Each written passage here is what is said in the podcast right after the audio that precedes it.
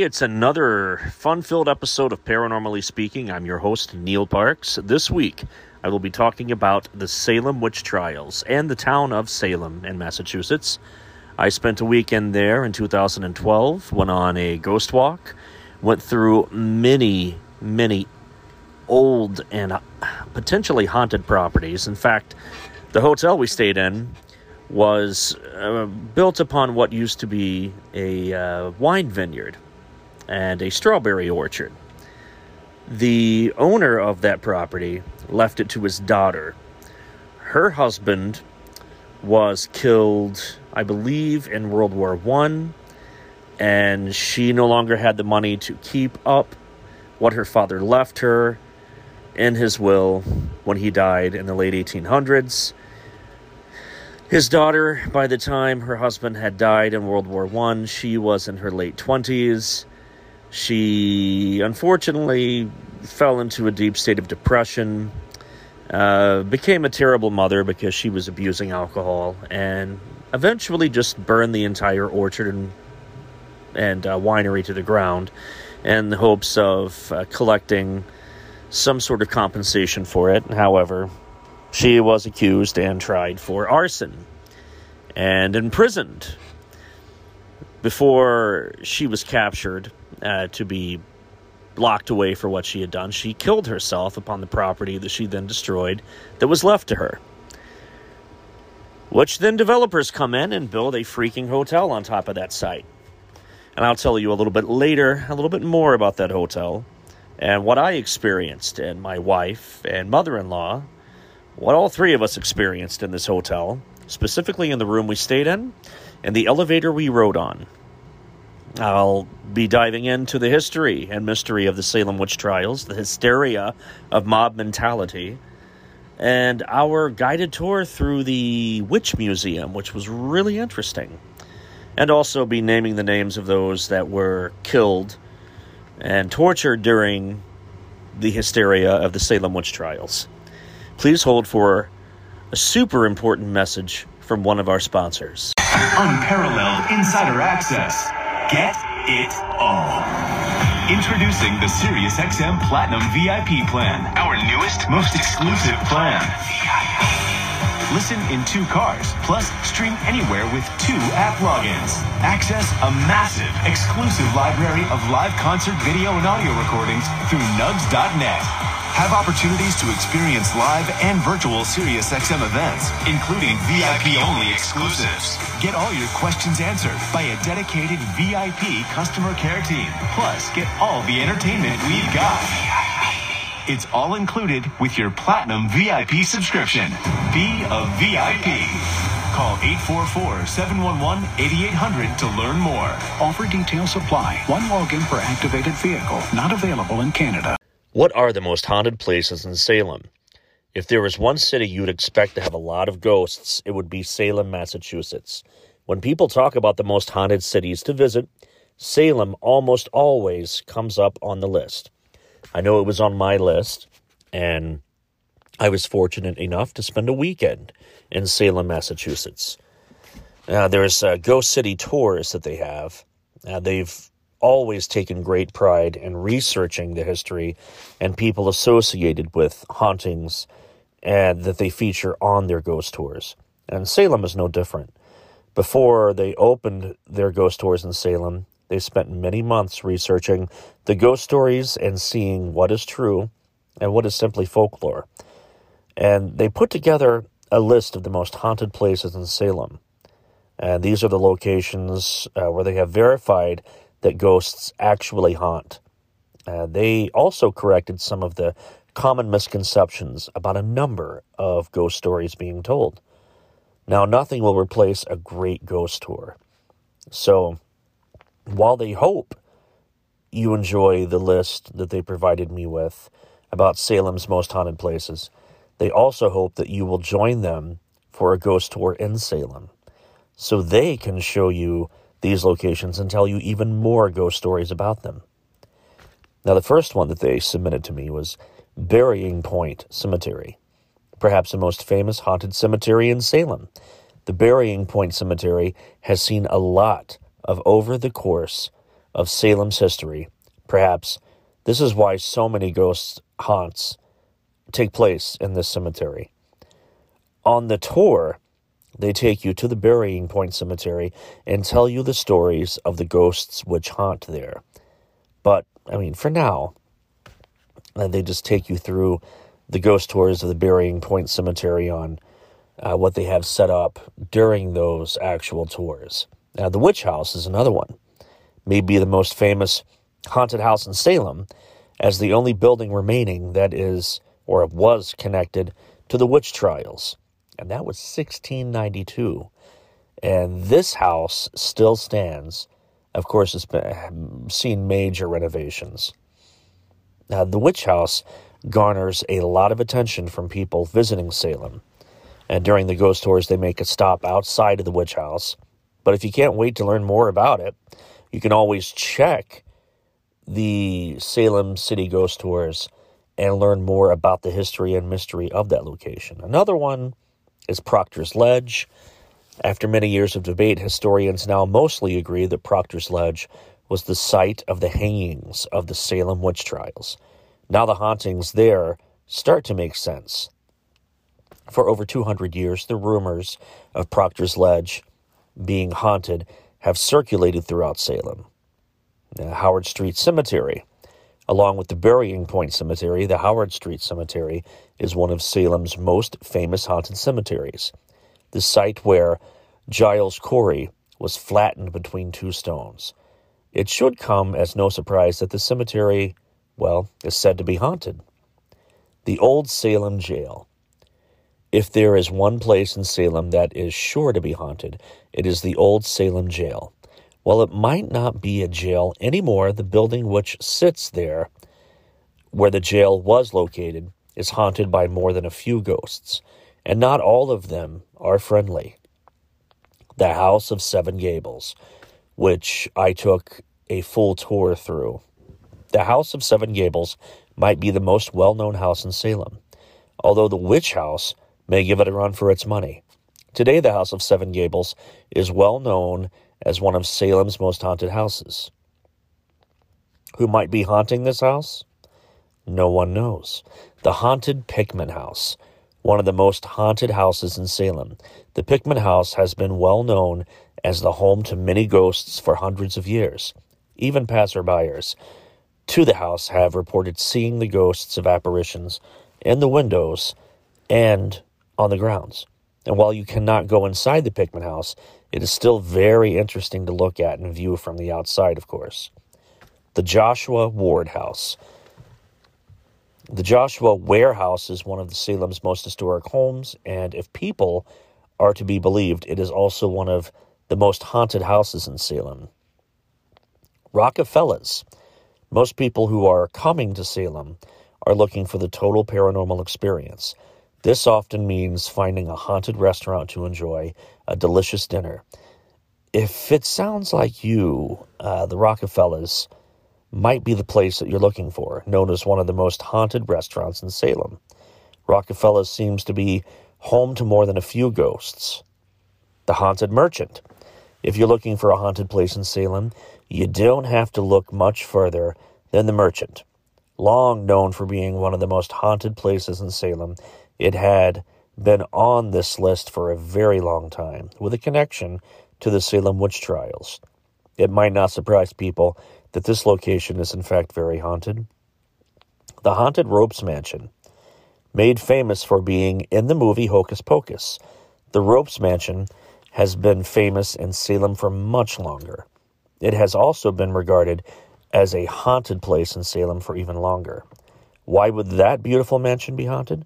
Could it be due to the deaths that happened in the house? Gallows Hill.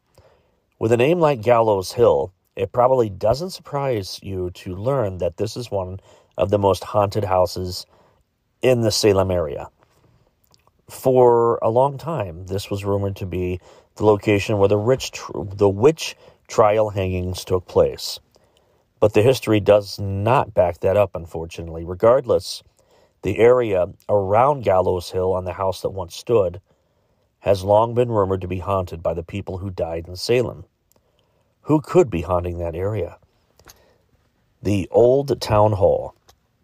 The Salem Old Town Hall seems to be the place where many spirits and ghosts have chosen to spend the afterlife in Salem. For over 150 years, the stories of ghosts and hauntings have been coming from the Old Town Hall. On the Salem Ghost Tours, they often make the stop at the Old Town Hall to tell you the creepy story of why one of the most haunted places in Salem came to be. The Salem Inn. The Salem Inn is the perfect place to stay. In Salem, if you're looking for a room with a ghost or two, over the years, an untold number of guests have been staying at the Salem Inn, and they've reported ghostly apparitions bothering them in the night. Who could be haunting the Salem Inn, and why are they still there? Well, dry, dive into the history of this location, and it would tell you why the Ghost City tours think that it's one of Salem's most haunted spots. Now, the Salem Inn is where we stayed when we visited Salem, and they had a wedding going on the same weekend. So we got to meet a lot of people going in and going out, and I had to go back to our vehicle to put in the parking pass so our vehicle would not be towed from the parking lot. And at this time, it was 2012, so I had one of the first iPhones at this point, and I was playing around with the screen when I got on the elevator, and then noticed to my left this absolutely radiant blonde girl who was standing there uh, in the corner, kind of like looking down, and she was dressed really well. I assumed she was a part of the wedding party.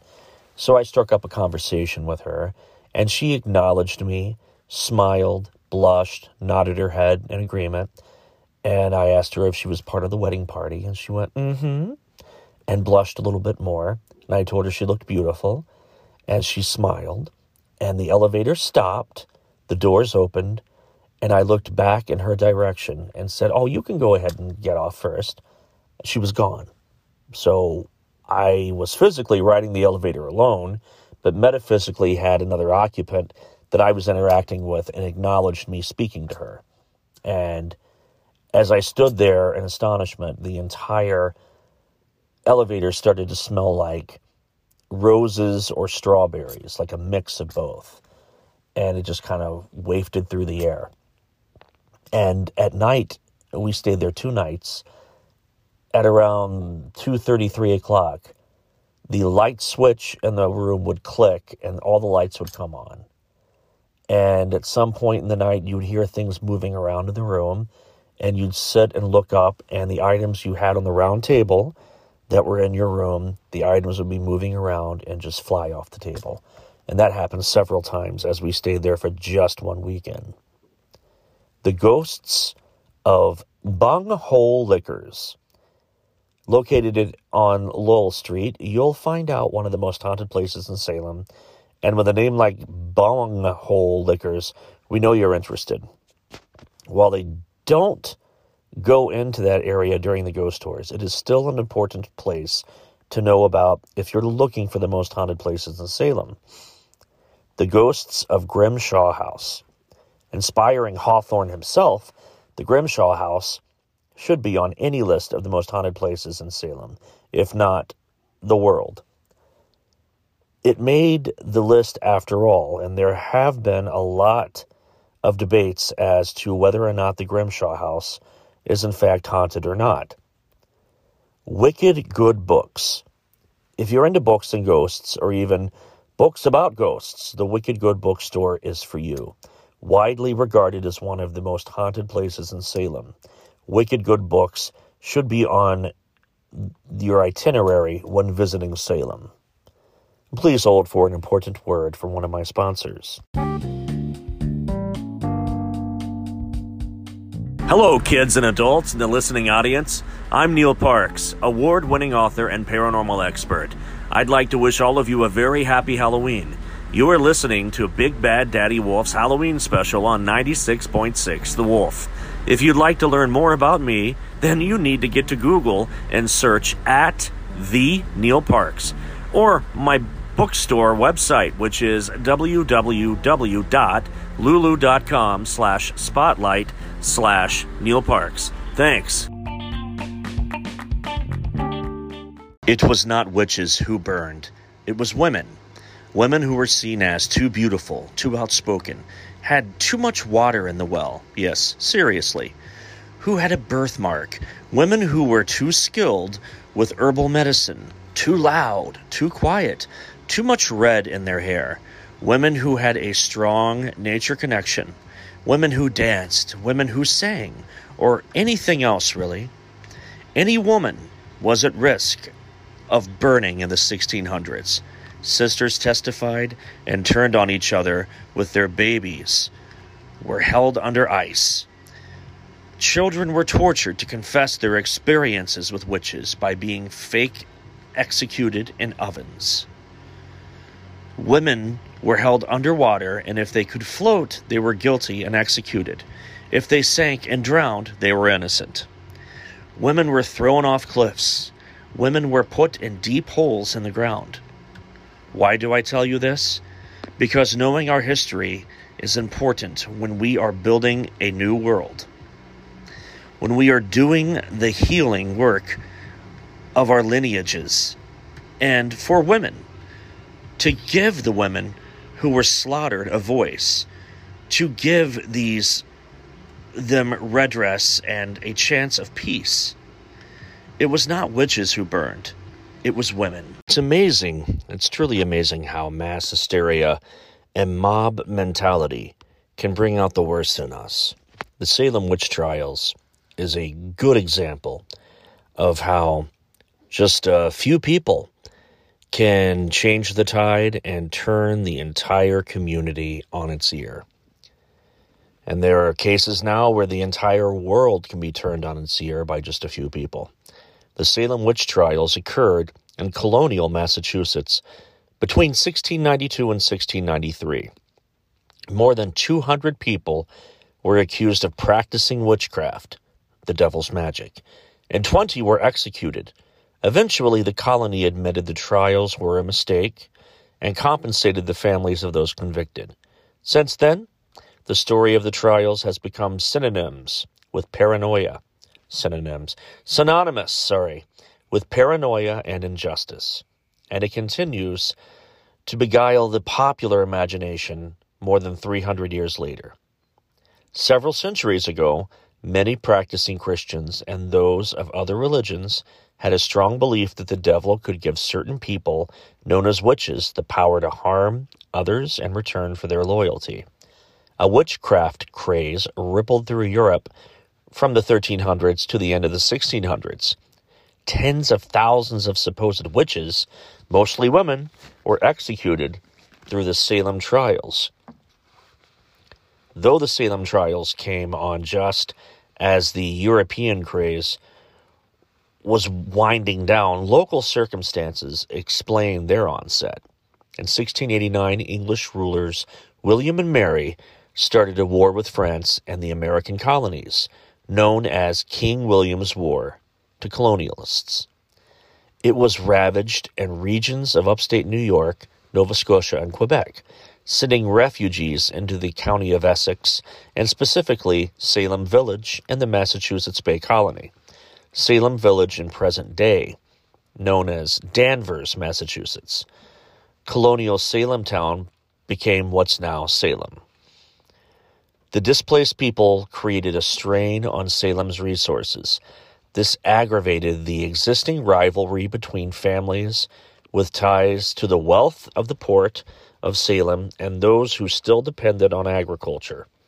Controversy also brewed out Reverend Samuel Parris, who became Salem Village's first ordained minister in 1689 and was disliked because of his rigid ways and greedy nature.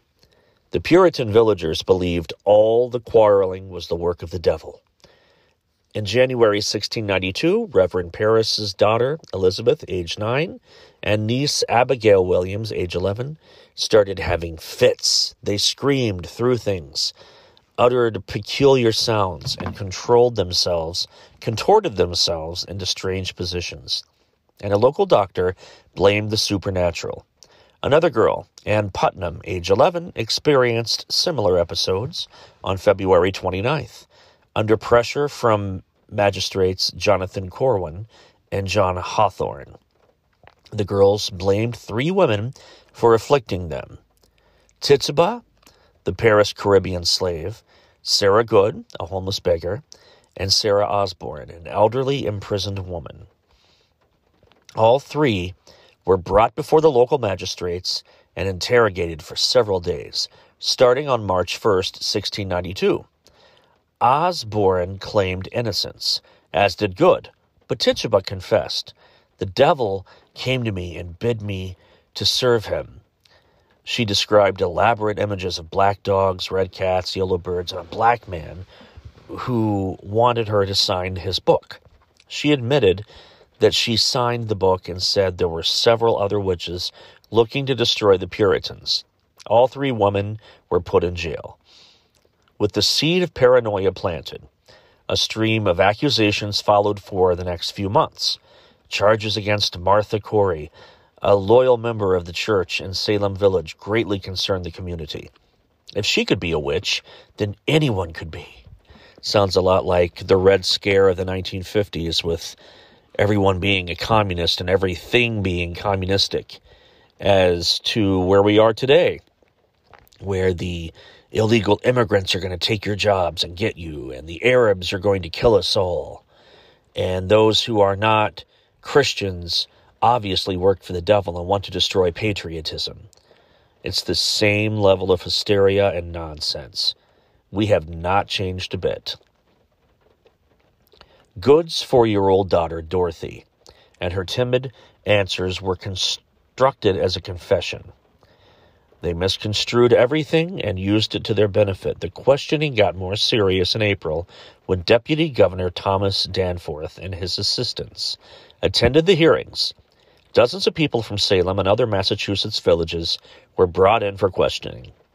On May 27, 1692, Governor William Phips ordered the establishment of a special court of oyer to hear and to decide for Suffolk, Essex, and Middlesex counties. The first case brought to the special court was Bridget Bishop, an older woman known by her gossipy habits and promiscuity. When asked if she committed witchcraft, Bishop responded, I am as innocent as the child unborn. The defense must not have been convincing, because she was found guilty and on June 10th became the first person hanged on what was later called Gallows Hill. Five days later, respected Minister Cotton Mather wrote a letter imploring the court not to allow spectral evidence, testimony about dreams and visions. The court largely ignored this request, and people, five of them, were sentenced and hanged in July. This was around the same time that so many people believed that popcorn popped because demons were inside the kernels, and the heat brought out the demons. On October 3rd, following in his son's footsteps, Increase Mather, then president of Harvard, denounced the use of spectral evidence. It were better that 10 suspected witches should escape than one innocent person be condemned. Governor Phips, a response to Mather's plea and his own wife being questioned for witchcraft, prohibited further arrests, released many accused witches, and dissolved the Court of Oyer on October 29th. Phips replaced it with a superior court and was disallowed spectral evidence and only condemned three out of 56 defendants. Phips eventually pardoned all who were in prison, and witchcraft charges by May of 1693, but the damage had already been done. Nineteen were hanged on Gallows Hill. A 71 year old man was pressed to death with heavy stones. Several people died in jail, and nearly 200 overall had been accused of practicing the devil's magic. Following the trials and executions, many involved, like Judge Samuel Sewall, publicly confessed error and guilt. On January 14, 1697, the General Court ordered a day of fasting and soul searching for the tragedy of Salem. In 1702, the court declared the trials unlawful. And in 1711, the colony passed a bill restoring the rights and good names of those accused and granted $600 in restitution to their heirs. However, it was not until 1957, more than 250 years later, that Massachusetts formally apologized for the events of 1692. Now playing one of the biggest podcasts of the week on the free iHeartRadio app. Now number one for podcasting.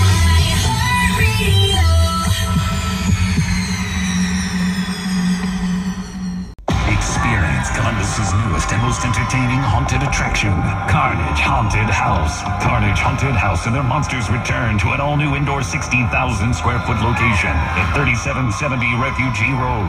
Home of intense terror that's guaranteed to scare. Featuring The Bayou, The Entity, and more. Experience the thrill of two of Columbus's most immersive attractions and terrifying all-indoor haunts under one roof. For ticket prices and hours of operation, visit them on Facebook or check out CarnageHauntedHouse.com.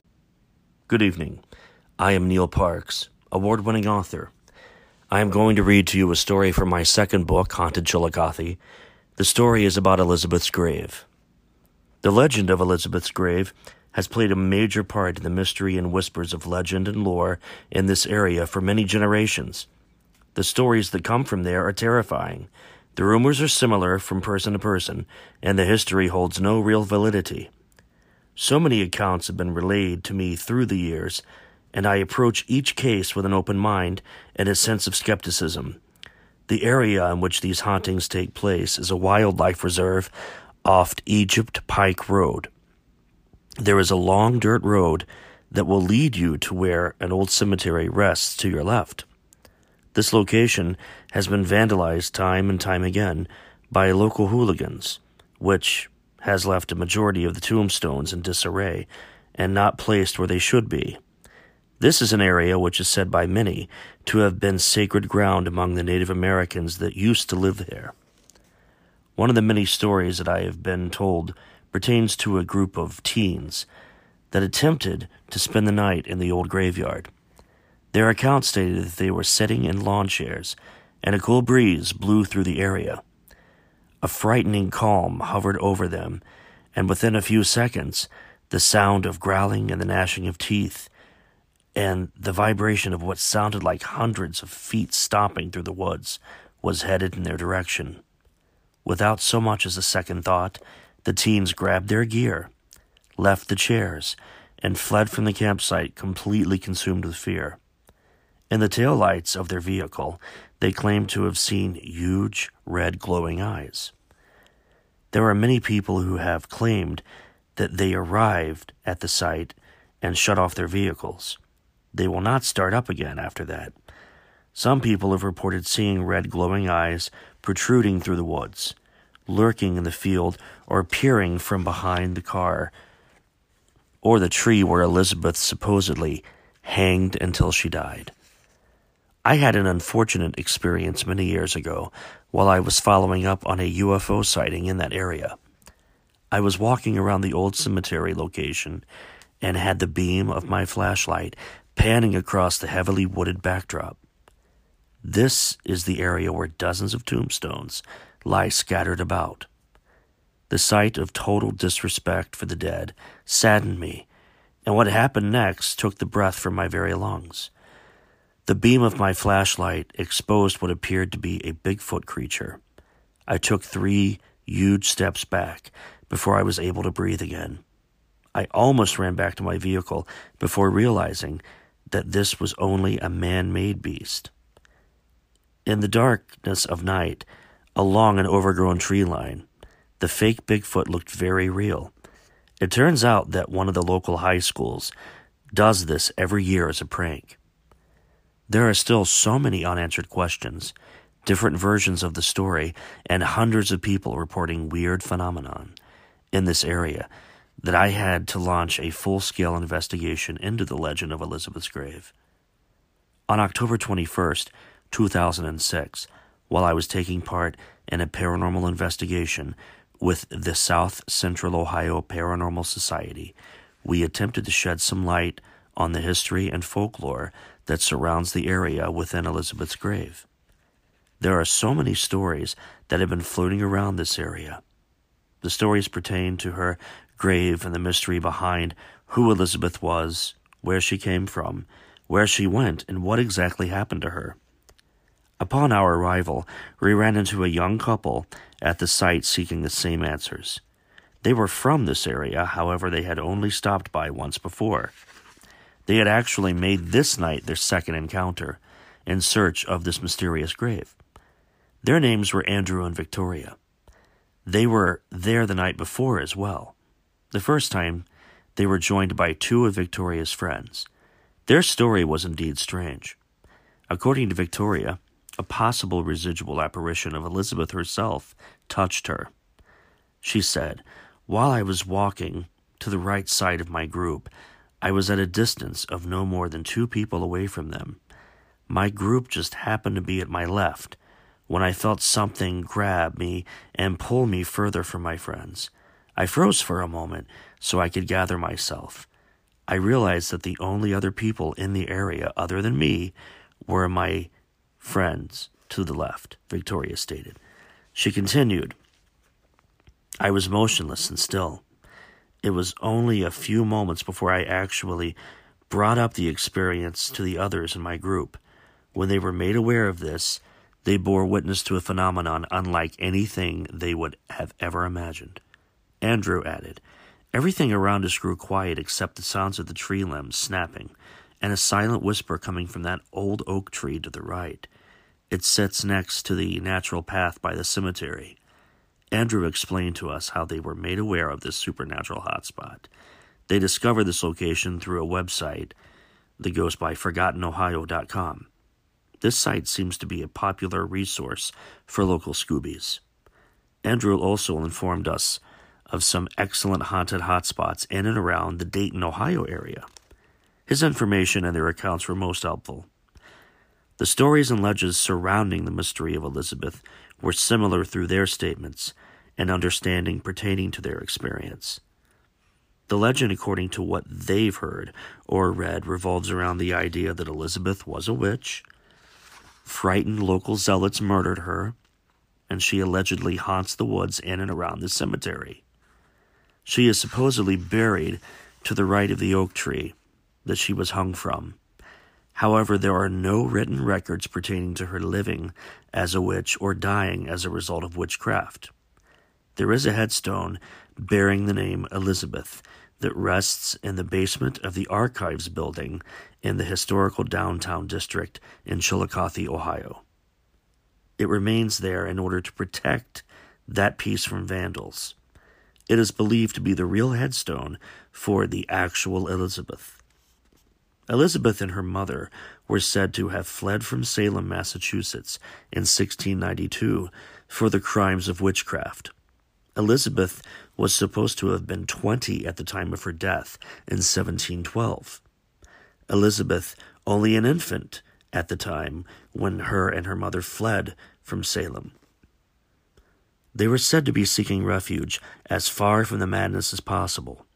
The two of them took a path in the area that went through what would later be known as the Erie Canal. Elizabeth and her mother found a vacant house in the woods, no more than 300 feet from where the cemetery now rests. Elizabeth's mother was said to have befriended a local farmer. The farmer's first wife died in childbirth. The farmer took Elizabeth's mother as his wife after a long courtship. Elizabeth's mother never told her new husband about her supernatural abilities or where she came from. However, as Elizabeth grew into a young woman, it became evident to everyone in the area that both Elizabeth and her mother possessed special abilities. The discovery led to their death by the hands of paranoid, angry people. With torches and pitchforks, the locals headed to the house that Elizabeth's mother made into a home for them. Later that evening, we finished our investigation by speaking briefly with another group of spooky enthusiasts. They were also looking for the same answers. This group traveled well over an hour to visit this spot, and they too found out about it through the same website. In the end, our research showed while we were in the far left side of this area, we noticed that there were several dozen broken headstones and grave markers One of these headstones displayed the name Elizabeth. It showed the date of death being 1932. We noticed heavy drops in energy from the readings on our electromagnetic pulse meters. The further we got from the area, the more severe the jump in the electromagnetic energy. The meter stayed calm for the most part. However, there were significant drops in magnetic energy while we were standing near the oak tree with Andrea and Andrew and Victoria. After almost an hour of calm silence, the wind started to pick up, and a phantom aroma filled the air around us. It smelled like a strawberry perfume mixed with the smell of rust. While this was plaguing us, my attention was quickly switched. One of my team members stated that they had a feeling of a little hand with a gentle grip clasping onto their left hand. Their hand smelled like strawberries for the rest of the evening. This was, without a doubt, more than we bargained for. At that exact moment, our meter dropped by a few points, and after the wind died down, it quickly rose up again. What a night! We not only encountered the unexplained, but we encountered others who were looking for the same answers. We walked away from the investigation only to realize that the case of Elizabeth's grave and the enigmatic mysteries that surround it are definitely still open. That's All for this episode of Paranormally Speaking. I went over the Salem witch trials, talked about the events that unfolded, and how really it's just a mirror image of what we're still doing to each other today to a certain extent. Uh, we have homophobes killing gays, we have racists killing people of color, we have vegetarians fighting meat eaters, we have Republicans wanting to kill Democrats. Uh, you've got tall people fighting short people. The list goes on.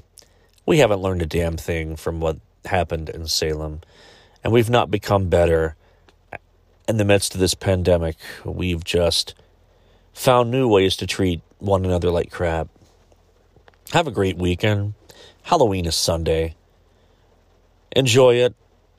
Take pictures.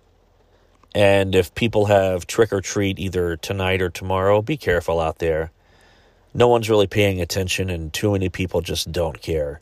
So watch yourself and keep your eyes on the sky listen for those weird noises at night, and watch the waters for strange creatures that live beneath. This is Neil Parks signing off.